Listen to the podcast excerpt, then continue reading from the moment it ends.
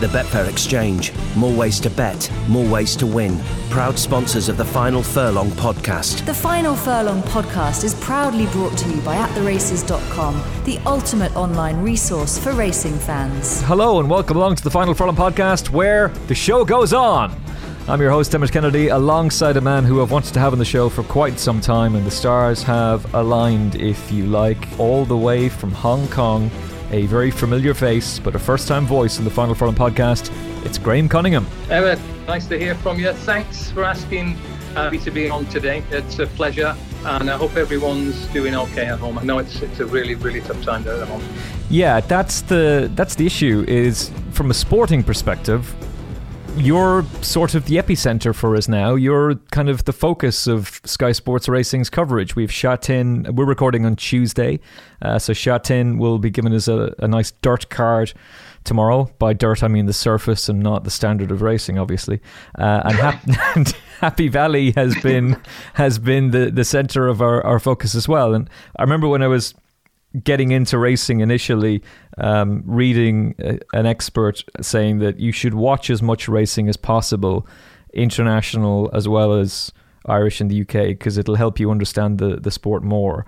Um, first of all, my question to you then is you're still racing in Sha Tin and Happy Valley, uh, and for the Hong Kong Jockey Club, things continue. How how is life over there right now?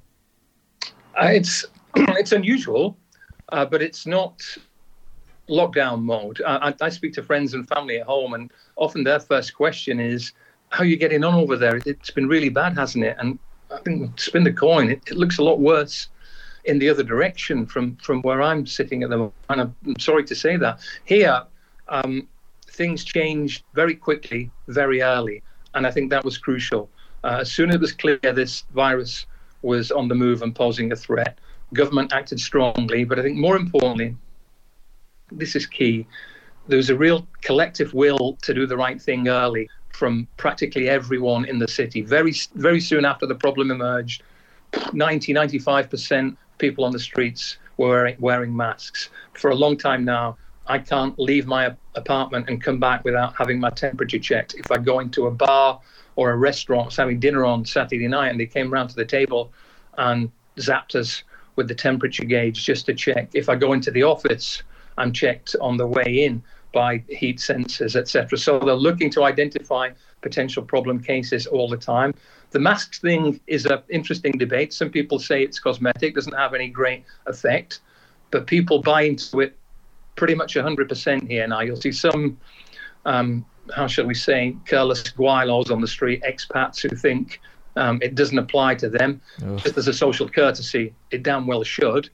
Uh, but that's another argument. Um, people have bought into the need to tackle this for several reasons. One, they had SARS here 17 years ago, claimed 300 lives. Um, that has left a lasting legacy in people's mind. Uh, and secondly, people here are by and large very, very logical and, and thoughtful people. And if they have a choice between doing something that's um, safe and sensible and inherently risky, they'll go for the safe and sensible every time. So the numbers are, are staggering in Hong Kong. I still cannot get my head around why next door to the source, with tons and tons of cross-border travel in the early weeks, 700 cases and single-figure deaths. If you compare that to every other um, major place on the planet now, it reads extremely well. But the vigilance has never dropped an ounce. Uh, and that is key. And I think I'm not an expert on this, nor are you, but what I, what I am confident about is that when all said and done, and it could be months or years before all the inquiries take place, the places that responded rapidly will contrast very starkly with the ones who didn't in terms of numbers. And, and it's a tragic thing to say, but already I think it's safe to say that's that's true. I was reading some of the statistics from Hong Kong, Graham, and I actually needed you off air to back them up for me because I thought I was either reading something from 2017 or it must be just fake news. It's remarkable how well it's been handled over there. And the fact that you were talking about each time, essentially each time you walk into your apartment building, you're being checked, goes to show yeah. you just how much of a stringent measures that have been taken over there. And you sort of alluded to how Hong Kong have reacted to the situation with in comparison really to how both of our countries uh, reacted to it, the United Kingdom and, and, the Republic of Ireland. Looking back on it, and, and look, you're not an epidemiologist, I'm not an infectious disease specialist, but with the benefit of hindsight, things are, are very easy for people to point and blame. So Cheltenham is getting an awful lot of stick from certain people. Uh, the Premier League is also getting an awful lot of stick from people as well. But given that we're horse racing, from the far side of the world and from where most people think it's at its worst, but you were telling us no because of the action that was taken, do you think that they were right to go ahead with Cheltenham? Uh, it's a fascinating question.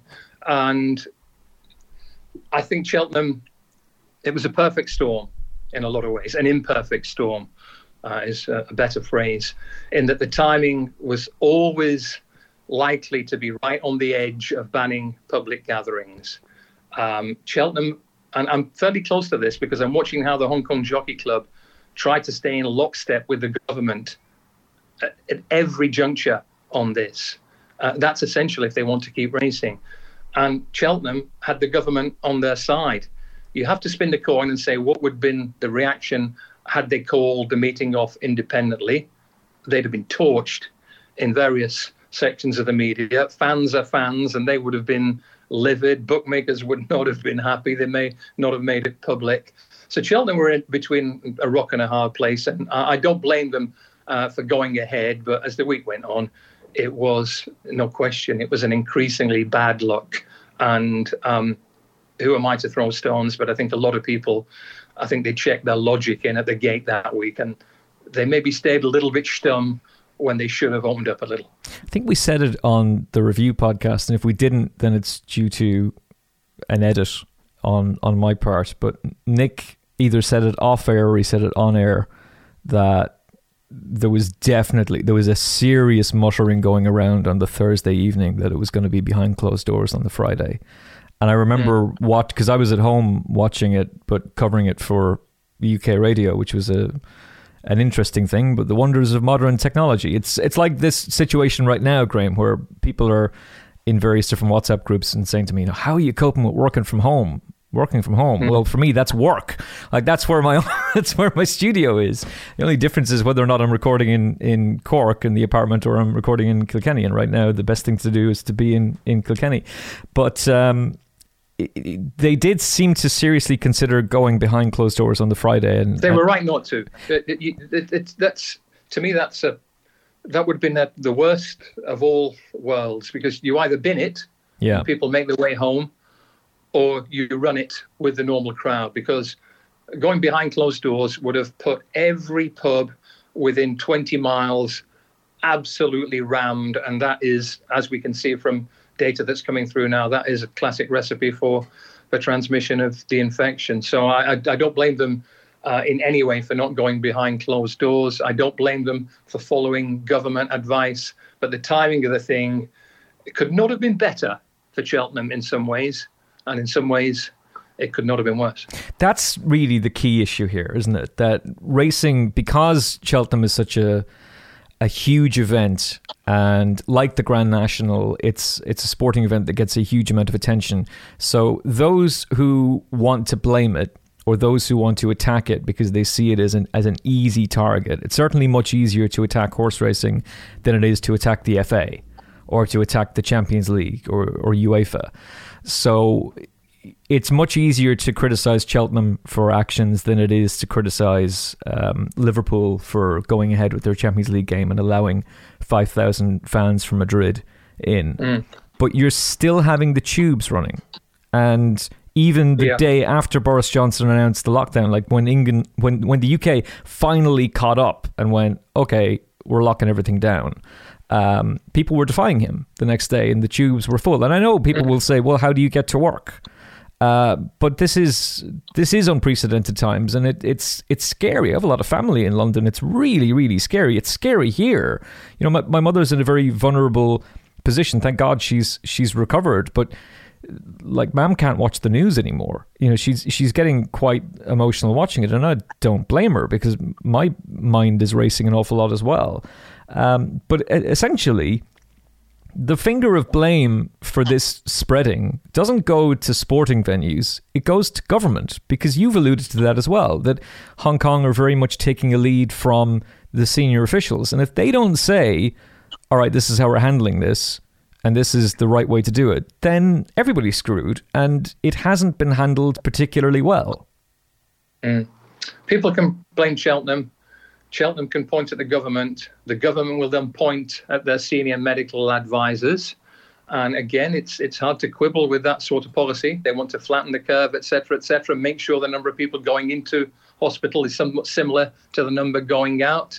Um, uh, let's pray this doesn't get a lot worse, but it's bound to get worse before it gets better. And uh, hopefully, the Cheltenham thing um, is a debate that is worth having, but it's not it's not the be all and end all of this. There is there is a very very wide world out there, and it, I think if we just if we just run the risk of centering it around one racing event that was legal and legit to go ahead, I think we may be missing the big, bigger picture. To be frank, yeah, the well, government, the government, the government. Exactly, it's all about the government. And to be fair, the government on this side of the of the Irish Sea as well. Um, I think that there's an awful lot of things that the Republic of Ireland government have gotten right. I think there's a lot of things that they've gotten wrong. But for the most part, I do think that Leo Varadkar and his team have, have played the they've played their cards well, as Jane Mangan said. And uh, we did shut down our like we closed our pubs and we closed our restaurants the Sunday after Cheltenham. So the reason I'm saying that is because St. Patrick's Day was coming up. So that meant all parades were cancelled. And when you're doing that in Ireland where you know Guinness is such Diageo is such a major business. It tells you an awful lot about how serious we started to take it. Um, in in terms of racing returning, so you're able to continue. We tried it behind closed doors, and then uh, eventually we got to the point, and Sarah Lynham was talking about that on the final furlong last week about how that had to be suspended. We were talking off air about if you've got a big crowd at Cheltenham as the picture for the last big meeting of racing. When do we return? Because the current date doesn't really fit with how all of this is playing out. When do you, as you watch it from Hong Kong, when do you envisage racing returning to normal, in if we can even call it that, in the UK and Ireland?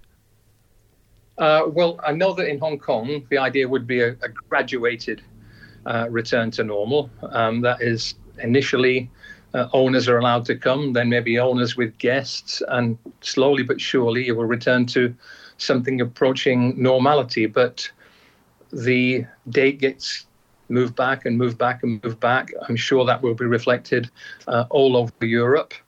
And I have no idea when you'll come back. I, I suspect when it when you do come back, it will be behind closed doors at a small core uh, of venues uh, chosen pretty selectively.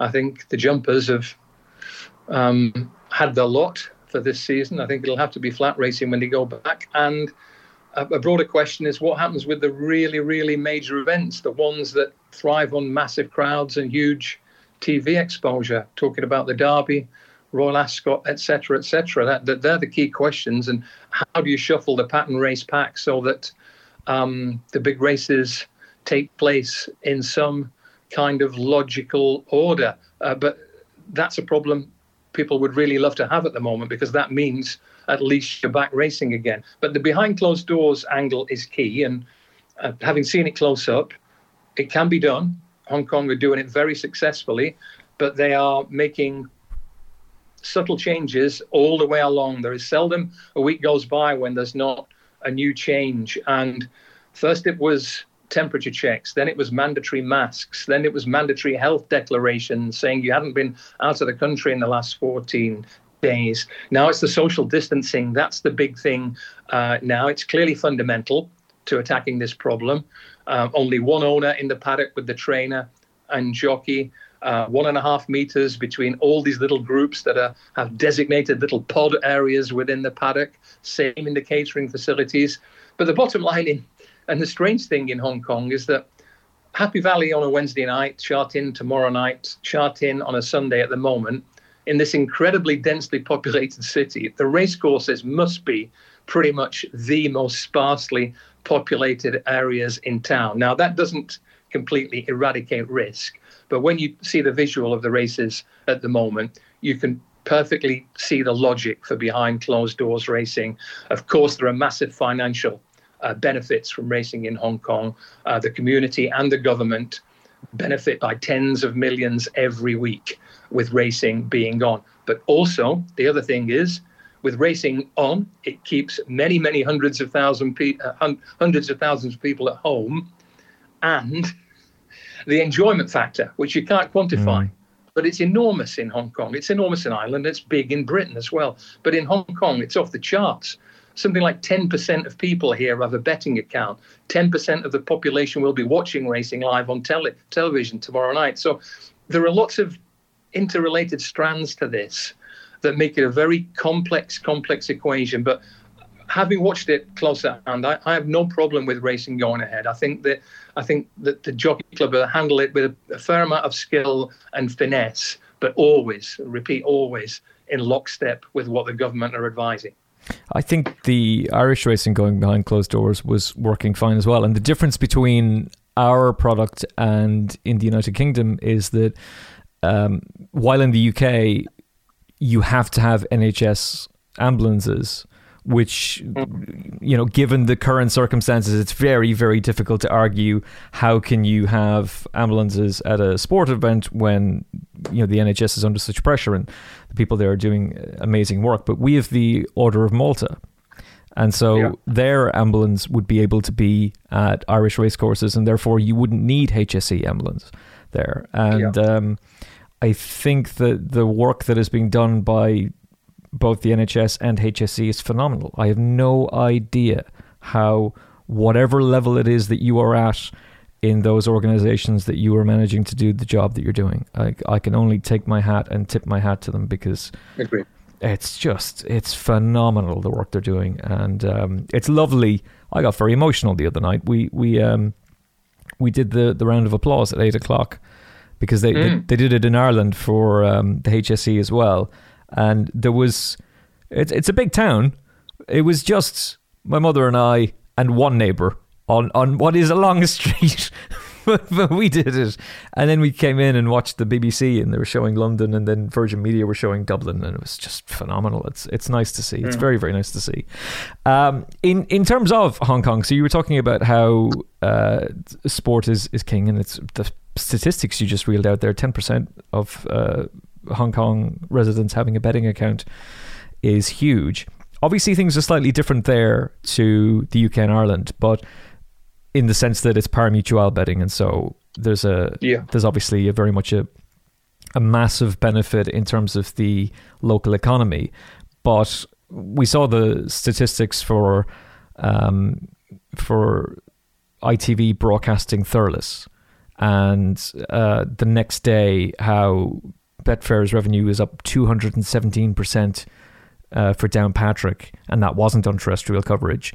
And it just goes to show you how much, whatever about a bet, how many people were just tuning in to watch sport, just to see something that's live.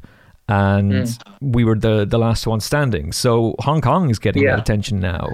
Yeah, you touch on a good point there that it, it, it brings considerable responsibility to be the last domino yes. upright, but it also creates significant opportunity to to showcase your sport, sport and, and promote it. And I, am not here on a, a, party political broadcast for Hong Kong racing. Far from it. People can um, do their own homework and, and, and draw their own conclusions. But um, if you are in lockdown, if you are furloughed or whatever, uh, you know, people using the time to, to learn about something new, I would recommend it. It's it's it's a very very interesting culture of horse racing.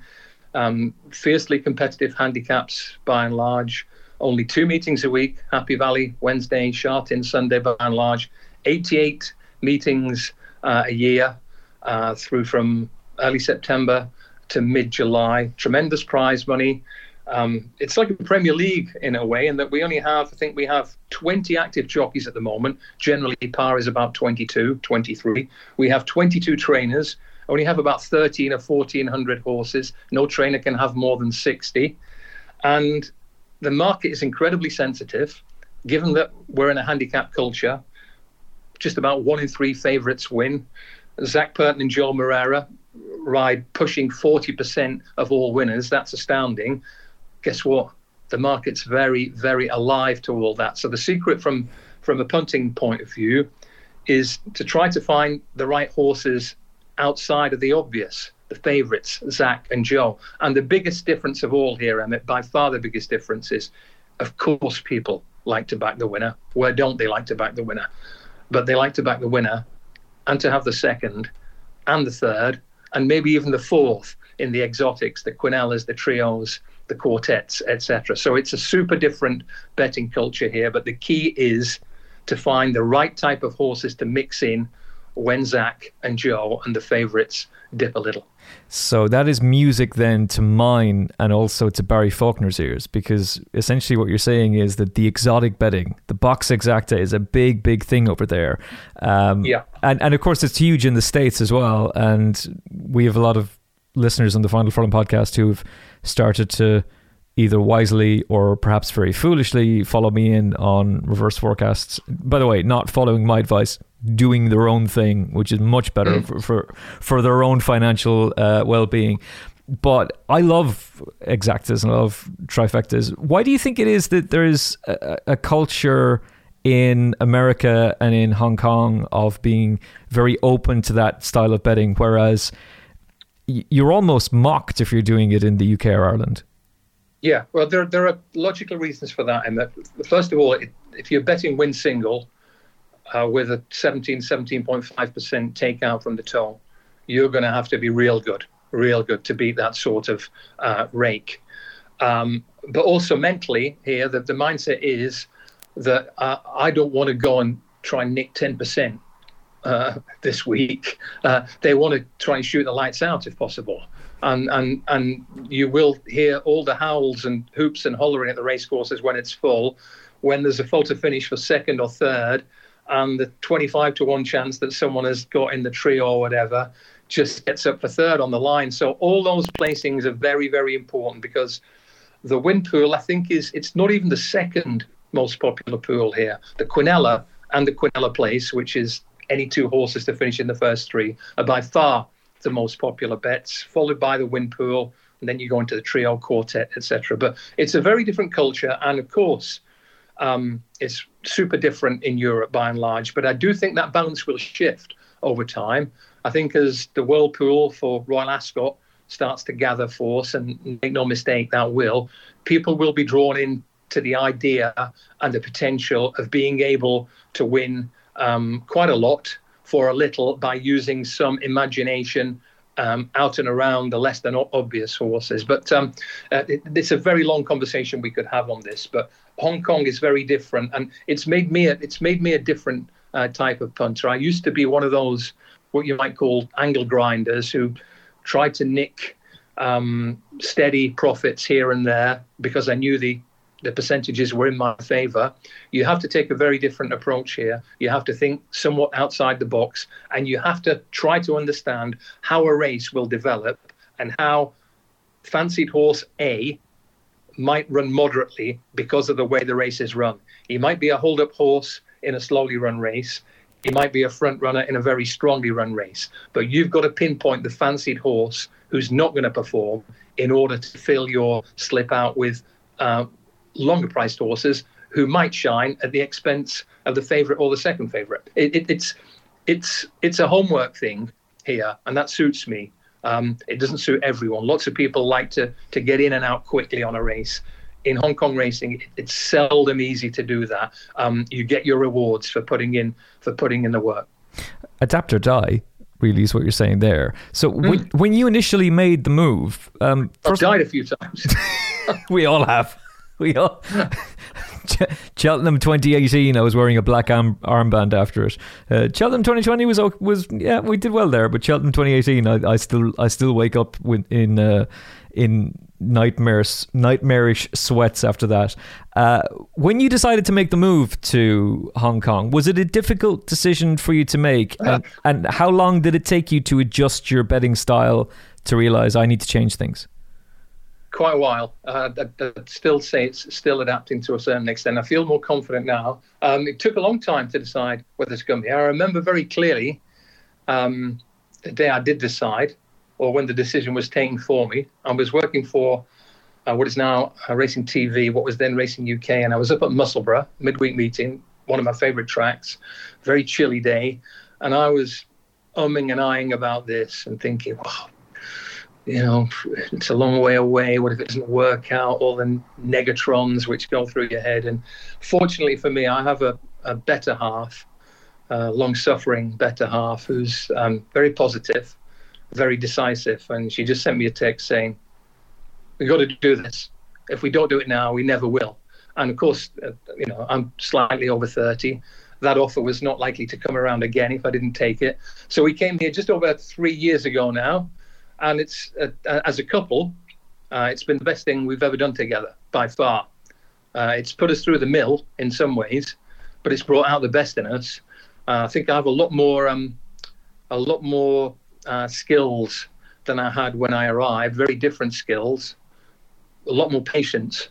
I didn't have a lot when I arrived, but I have a good bit more now, and it's been a really, really interesting experience. It's it's an ever fascinating place, Hong Kong, and the racing culture and the business culture of horse racing in Hong Kong. Uh, you could spend 20 years here and you wouldn't wrap your entire head around it. So it's been a, it's a really, really unusual experience, and I'm really glad that we came. Um, it tests you. It tests you in a lot of ways. I think anyone, ask Richard Hoiles, people like that who've worked here in the past, that they'll tell you it tests you. But Richard gave me good advice when I came out here. He said it will seem completely alien to you for quite a while, for a good while, and you'll you'll struggle and you'll wonder whether you've done the right thing. So then, then at some point you'll go out on a hike and you'll be up in the mountains or whatever, and things will look a good bit better, and you'll suddenly say, "Yeah, I can do this." And uh, I've mastered it, not by a long chalk. There are there are bumps in the road all the time. It's a much more corporate structure. Uh, you have to have finesse. You have to bite your tongue at times. You have to think around the problem. You have to go along before you can go up. All those things. But it's um, it's equipped me um, to be a, a much more um, much more rounded person. I think in the last three years, I will say that. And when you say patience, because you've you've delved into a lot there, which is fascinating. But when you talk about patience in terms of betting, um, I think that's something that we all need, really. And do you think that that has been accelerated for you, for want of a very odd uh, description of it, by the fact that there are only two meetings per week and the fact that it is a different pace setup and a different style, that your patience had to be earned and developed in that way? Yeah, it's a good point. It, it's it's strange that there are 18 races a week. Most people will play all those 18 races. If you're a punter here, people don't differentiate that much. And I don't think they change. I don't know everyone's business, but I don't think they change stake that much, Emmet. They, they, they have a, a strategy and they go in race by race by race. I, have never been like that. There are certain races, the, the class fives, I can't crack those. That you know they they literally seem like Chinese to me. Um, but the better quality races, I always fancy my chances. And strangely, here I, I think the mistakes are made. It, the higher the quality of race, I think the more mistakes are made in the market. I, I, I, can't explain why, but I always fancy my chances in the really good races better than the, the, the medium and, and, lower quality races, um, and especially the international races. I don't think the markets here are great at squaring up um, international raiders. If you look back to December, for example, uh, three of the four Group Ones at the Hong Kong international races were won by Japanese raiders, and they were all really good prices. They, they, the, the market did not get them right at all. But with the hometown horses, and especially the lower quality horses, the market tends to have a very, very, very um, keen handle on how they're likely to perform. Jockey changes if Purton comes on for an apprentice, if Joe Moreira's booked for a horse for the first time. The warning lights are flashing for all to see, and the market takes note. But um, if you look at the turnover, there were 101 betting shops in Hong Kong. They've been closed for a couple of months now. Uh, not a soul, not a sinner on the racetrack on Sunday and betting turnover went down 7% to just over 130 million quid. So you talked about adapt or die. Punters have adapted. They've gone hard online and they have got their action back uh, in a big way. When, when, you think of you know a Royal Ascot or a Cheltenham, that was run behind closed doors with not a betting shop in the country open, how much would turnover suffer? It would be absolutely torched. But here, people seem to find a way. We've referenced Hong Kong a lot on the podcast, particularly with Hugh Taylor and with Neil Channing, talking about the amounts of data that is available in Hong Kong. Mm. With a huge comparison to the UK. Sectional timing is only obviously just starting to properly come in, and Simon Rowlands has spoken about that on the podcast and has obviously led the way with revolutionizing that for, for ATR of the data that you have over there, what would you love to see applied to the likes of Sky's coverage of Royal Ascot? Split times, um, no question, and and and it's not even close. Uh, I, I, think accurate split times um, are, are, a must for any high quality uh, professional uh, racing jurisdiction. Now, uh, I'm I'm very um, open-minded about the weighing of horses. Uh, I don't speak to many people who who say, well, you know, Had a look at the body weight of this horse and it's come down 25 pounds and that's what put me on or whatever. It's if you can have it, and of course you can have it here because all horses are on site and they just have to walk around the corner to be weighed. When you have um, stables all over the country and you know 10 horse yards in the middle of nowhere, etc. It's it's just not practical, and I, and that's not going to happen in in Britain and Ireland in the foreseeable. Uh, and so let's that put that on layaway. The sectional times that is achievable, and it's it's a bit of a disgrace that people like Simon, who's a really old colleague of mine, we started on exactly the same day at Timeform oh, wow. in 1986, the Monday after Dancing Brave won the Coral Eclipse Stakes. Oh wow! So we've we've been colleagues and, and sparring partners for a long time. The fact that he's and people like him are putting out so much great stuff, bookshy, gratis, is a shame, really. Now I know he he does lots and lots of different paid work, but the, he's putting stuff out there constantly. He's put a thing on a bloody Twitter today, split times for the Crisp versus Red Rum Grand National, for goodness sake. People are doing it, and this is I'll broaden this out now people in horse racing in Britain and Ireland are doing so much because they adore the sport. They're involved in the sport, working, working damn hard in stables, in offices, in media, at racecourses, etc. Way more because they love the sport than because they're getting well paid for it. They're doing it on a subsistence level money. And there's nothing like a, a while in Hong Kong to make you realize the stark contrast um, between the two financial systems.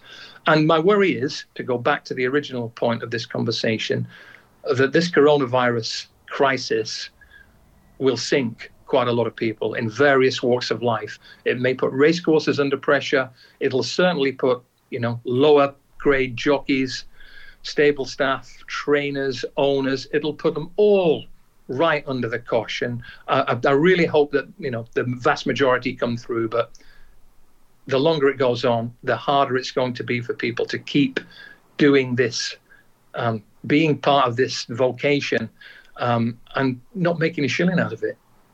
I know Cork Racecourse and Mallow spoke today about how they're fearful of the big races that they're losing out on and the impact that it's going to have. Hopefully, they'll be fine.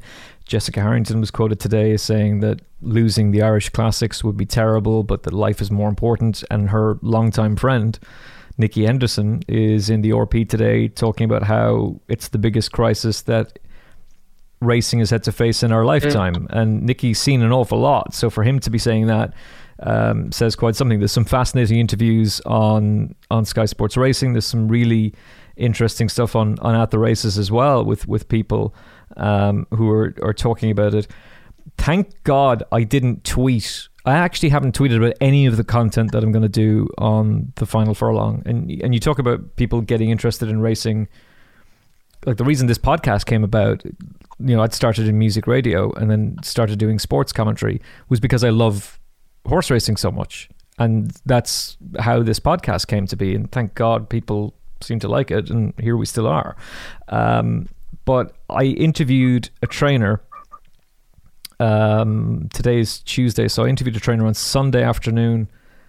And we were about seven minutes into it. And he burst out crying. Mm. And I just had to stop it and say, No, you're okay. It's fine. And he doesn't know like I'll never say who it is, but he does not know if he will ever be able to reopen his doors Yeah. again. I can imagine. And that's scary. Desperate. You know, and I, I saw Ali Vance talking today about how um, it's a bit, of, it's a complete disaster in the UK that if you're self-employed, that you're not really getting looked after. And Ali was very openly talking about the fact that her work is gone. There's nothing there for her now, uh, and that's that's very tough for someone who's just had a child. And you know, I, I wouldn't like to to think about what it's like to raise a child in those circumstances. But if you're responsible for a yard and you're responsible for employment, and, and Sarah Lynam made the point on, on the show that she had received phone calls from people saying, Do you have work available? Because they've been let go from other stables. And her and her dad don't. You know, they have their full team and they're trying to look after the, the people they have and, Yeah. and maintain those people. And, and look, there is more to life. And this is this is deadly serious. And when you hear sorry to get political, but when you hear a dope like Donald Trump talking about how we got to reopen by Easter, you know, Easter's a special time. It's got nothing to Beautiful do. time, Lane. It's a beautiful, Beautiful time, time. Beautiful time. It's got nothing to do with my fantastic hotels that are all sold out. Uh, like it's it's this is literally life and death. But the tragedy is that, as you say, it's also you have to wonder about those smaller stables that were struggling enough as it was, and then this comes along, Yeah. and it's nobody's There's a- fault. but it's There is a strong case for racing coming back behind closed doors in a very measured, safe, and responsible way. It can be done. I, I'm seeing it done here uh, week by week. Now, Hong Kong's jockey club's resources are tremendous, but it can be done. Uh, it's up to the uh, authorities in Britain and Ireland to try to be poised and ready to come back when when when that window opens again. So, uh, I wish people all the best. You know, that all the people I used to see on the race courses. Um, uh, they must be doing it really tough, really tough at the moment. Bookmakers, racecourse bookmakers, not much has been said about them as far as I can see. No. Where do they go from here? Where do they go from? Just about to, you know, get into a, a really busy time of year, moving out of Cheltenham into Aintree, and then the big flat meetings, etc. It, it's it's it's horrible, and of course, health health comes first every time, and um, this has to be done responsibly. But I think the the back end of this crisis needs to be handled a whole lot more skillfully than the front end in Britain, at least, because the um, the tardiness in, in grasping what was coming down the track um, is was pretty scary to watch from a distance. There's one thing that I I hope people learn from this is those nitwits like Farage and Gove and people like that who spent literally years telling us, I think we've had enough of experts. If we can't see through those guys now, we never, ever will. We need all the experts uh, we can get, and we need them to be brought in early uh, and listened to. Jane Mangan made a brilliant point on the podcast, which was back in 2015, Bill Gates gave that TED talk where he predicted this very scenario. And she said, I wonder how many global leaders actually watched that or spoke to him or took notice of it. Because it doesn't look like a whole lot did. Now, in Hong Kong, it looks like he did. Because you seem to have been very decisive over there. But you have to wonder what the it's it's scary. It really is scary. Getting back to racing though, Graham. Of all of the data that you have, so you, you've talked about sectional times. At the races are constantly updating their their race cards and they're very detailed. If there was something else that you could bring from Hong Kong over to the UK and Ireland, what would it be? Well, something that's really useful here, uh, they're coming on nicely in Ireland, I think, are barrier trials, warning trials. All those are filmed and all, all those are available at the click of a button here. And they're not races, but they are something approximating to races. And um, you can pretty much tell whether a horse is ready to run well, uh, a new horse to Hong Kong. So you've got you've got some pretty solid data on horses who've never run before that that would be a really interesting angle. Now, barrier trials are not catching on in the UK to any great degree, but they seem to be getting a little more popular in Ireland. That's something I, I find useful. Uh, in in order, I'm just looking at the you know the form of a horse called Flying Genius, who'll probably win at Sha Tin tomorrow. He's a lightly raced horse, and for every horse on the Jockey Club website, their form file and their career file uh, contains obviously the form records, ratings and placings, etc., performance by distance, track work records. You can see what every horse has done in morning workouts. Not feasible at home. And it's not something that I, I really rely on too hard. Vets records, that's interesting. Everything a horse has done by a vet here is logged and it's on his file. Is it possible at home? It would be expensive. And I'm not sure all of it would be accurate, but there you go. Um, pedigree, um, relations, etc.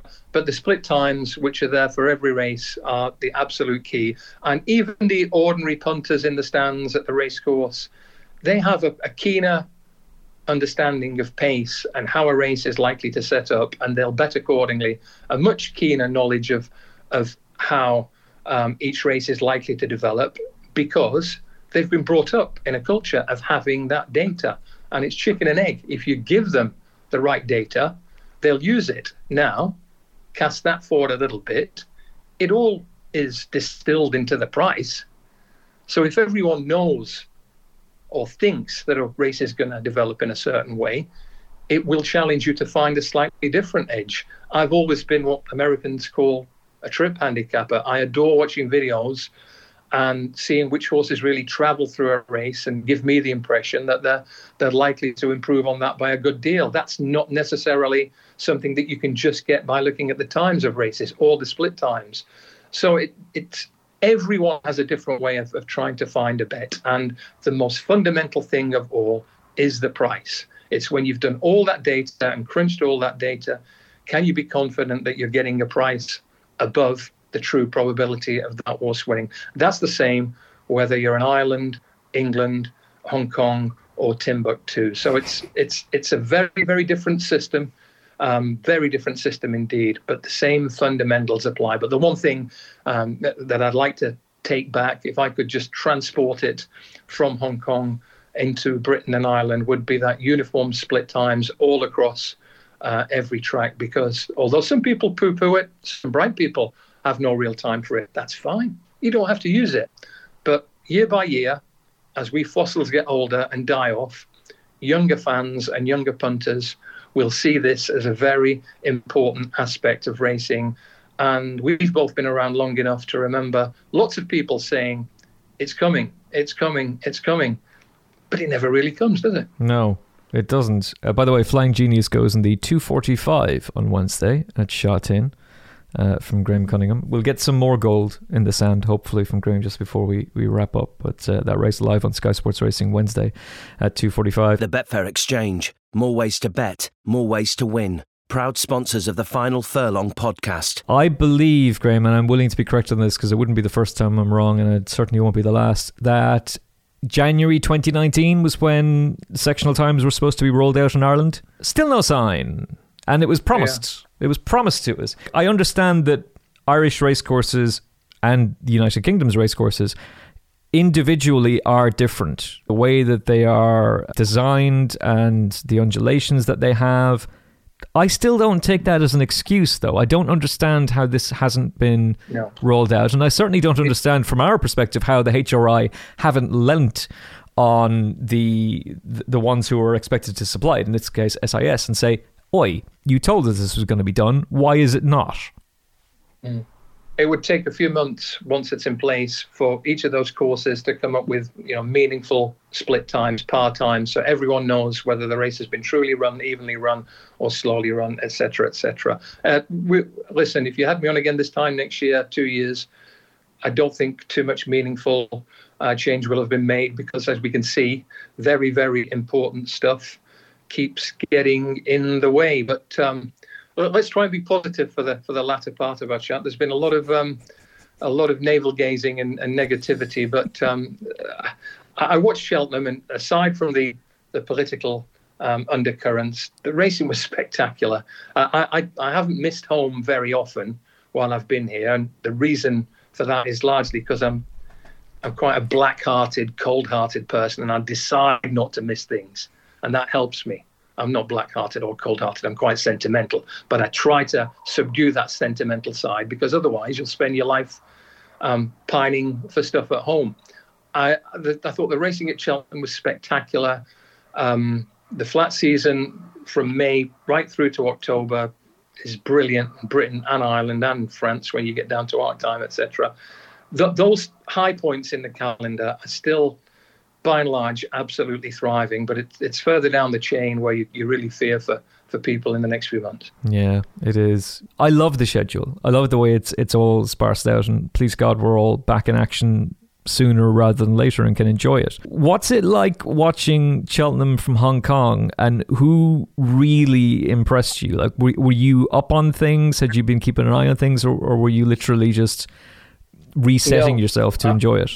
I wasn't really up on things until maybe the weekend before, and then I started to, you know, delve into the, to the really, to the really good races, uh, and I, I, I couldn't do the handicaps for obvious reasons. They, they take the impossible when you're when you're at home with weeks to prepare. They're so impossible on the day, Graham. Ones.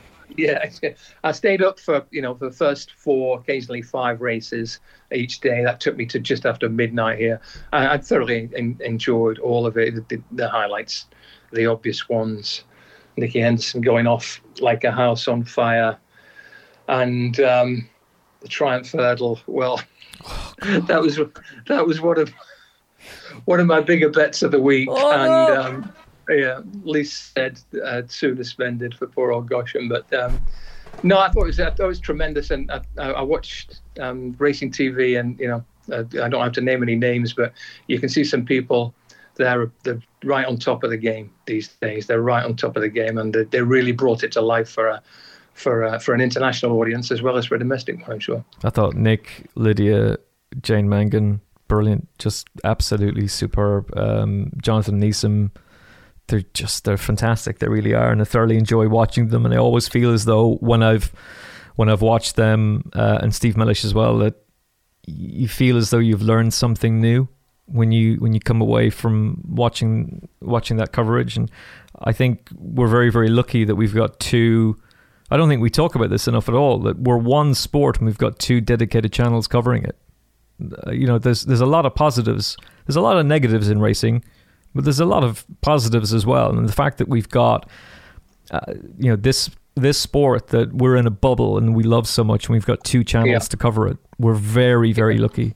Um, and I've said it before. Uh, leave it for a bit and see how much you miss it. I, yeah. I, we went away to live in Switzerland for a year.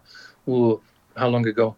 over a decade ago, and it doesn't take long um, away from that that routine, which is part of every racing person's life. It just runs. It's a thread that runs right through your life every day, seven days a week, in, in, in one form or another, whether you're working or studying it or going to the races. And one of the things I really miss is just going to the races. It might not be a big one. It might be a midweek Haydock or a Carlisle or a Pontefract, something like that or Wetherby over jumps, and just going, you know, wrapped up, earphones in, with a few horses that you fancy on your race card, and just get on with it. And and you might have a great day, you might have a stinker, but um, I, I would recommend for people who, and we all are very guilty of this, grumbling like mad about racing about this aspect. Still no sectional times. Food on racecourses is terrible. All these boozers getting in the way on a Saturday once you're away from it for a few months, it's a very, very, very healthy reminder of, of all the good things about sport. So I, w- I would like to stress that. And uh, I'm due to be coming home um, some holidays in July. Uh, no guarantees about that for anyone with the flights the way they are at the moment and the situation. But um, I look forward to uh, to going racing here and there in the summer if things are back on track. But nothing nothing can be taken for granted right now, can it? No, but please God, you will be home. Please God, you will get to go racing. But I guarantee you that within five seconds of seeing someone wearing no socks, you'd be like, "Oh, wanker." Dear God, who yeah, let him in? it should all be thrown out of the game. It's, uh, it's a thing over here as well, by the way. No, no. Thing, oh, it's been it's been a thing of, but but when we get to May and June and it's sort of 30 degrees centigrade, it's sort of halfway forgivable. Um, it's the combination of no socks and trousers that stop just round about the shin bone that I, I, I, tend to struggle with. You won't see me like that anytime soon. Shameful stuff. Absolutely shameful. There's no excuse for it, particularly in the middle of winter. And I've seen it. Sandown in December. Like, what the hell?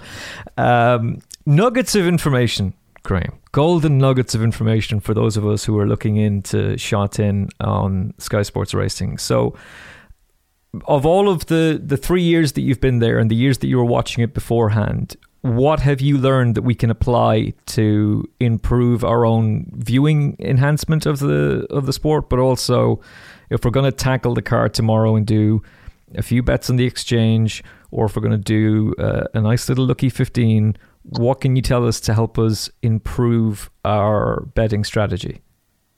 Well, there's no real shortcut to this because um, if you're not familiar with these horses, you need weeks and months to get familiar with them.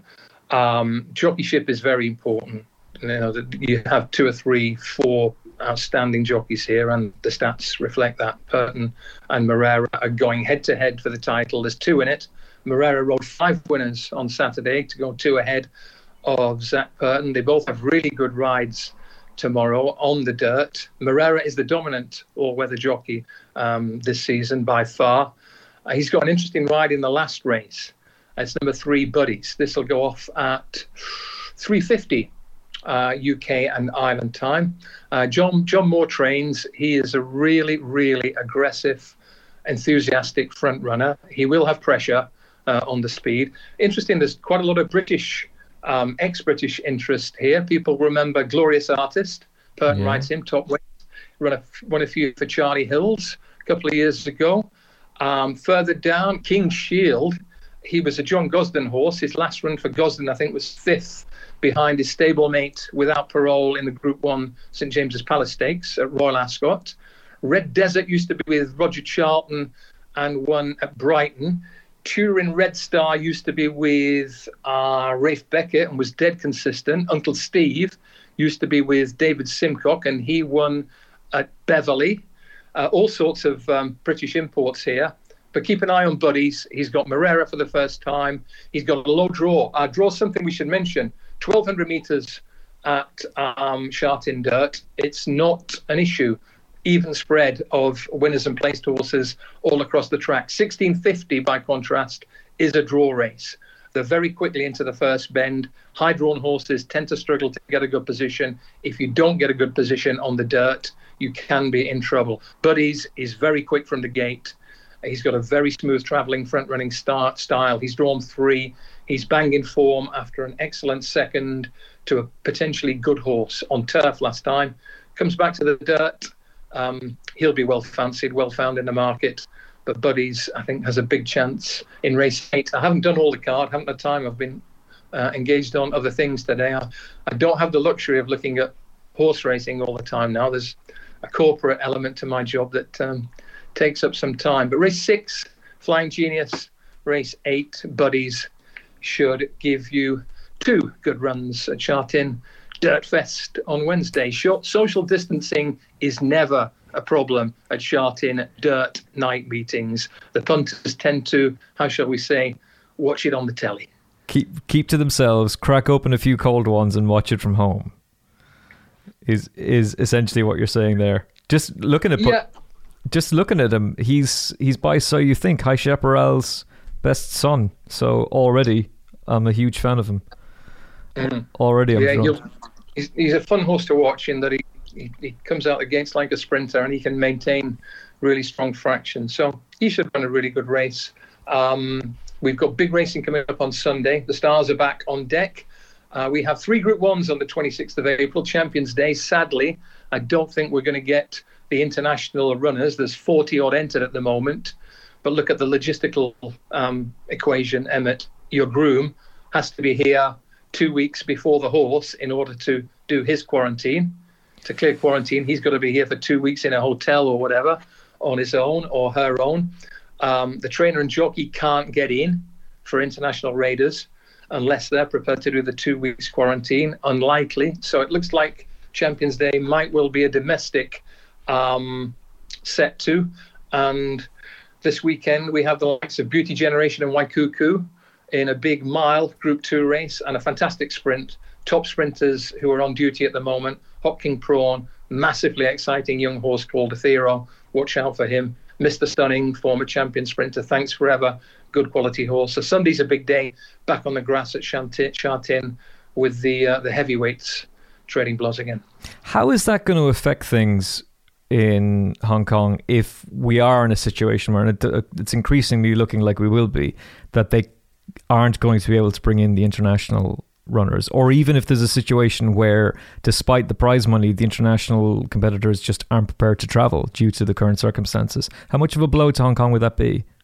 Well, we're looking way down the track. We're all in trouble if, if Hong Kong's in trouble because, of course, you can see the problem for the 26th of April. That's self evident. If we can't get international runners in December, that means this thing has gone bad. Mm. Really yeah. bad. So let, let, let's not even think about that for the moment. Let, let's think positive and think that this thing can be rectified gradually through the late spring and early summer, and that Britain and Ireland, France, Germany, uh, all of Europe, Australia's disrupted to a certain extent, likewise America, that the, the thing gets better globally uh, and that racing can move forward along with society because the two, racing can't go without society now. Uh, racing can't go without governments now racing has to be in lockstep with the rest of society. That is not a very familiar or comfortable position for horse racing to be in. The sport likes to run its own race wherever it can.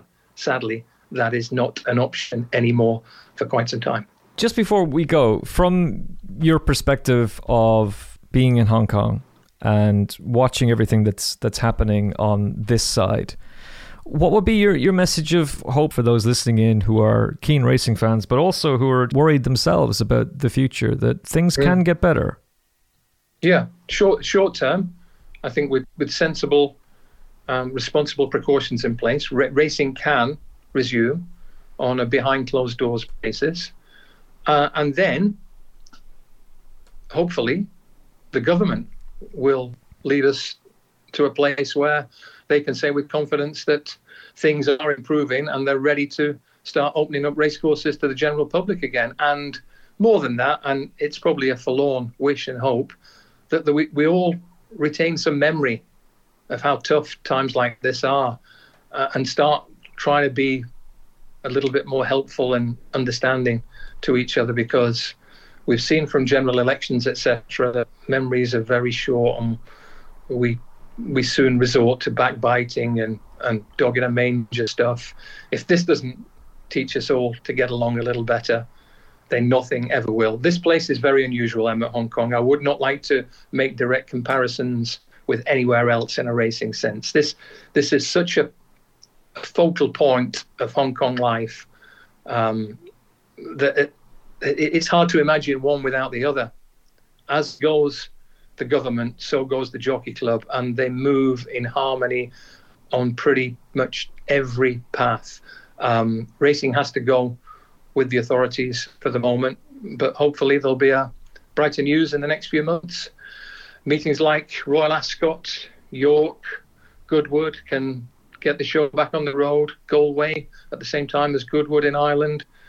And you never know. Um, good can sometimes come out of bad. I hope it can in this instance. But for the moment, the next couple of few weeks and months are really, really going to be hard. There's no, you, you can't, you can't sugar that pill, can you? No, you can't. And the only thing that we can do is, as you say, is be there for each other while being apart. And I think what you say is eloquent because it's fantastic to see just how many people are pulling together.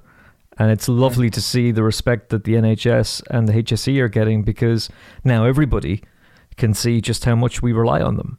And, mm. uh, you know, it was quite a depressing time to rely so heavily on the HSE uh, for us back in late 2018 and, and 2019. But they're remarkable people. I have no idea how they're doing what they're doing now, but please God, this isn't going to last much longer, and hopefully we'll we'll come out the other side of it.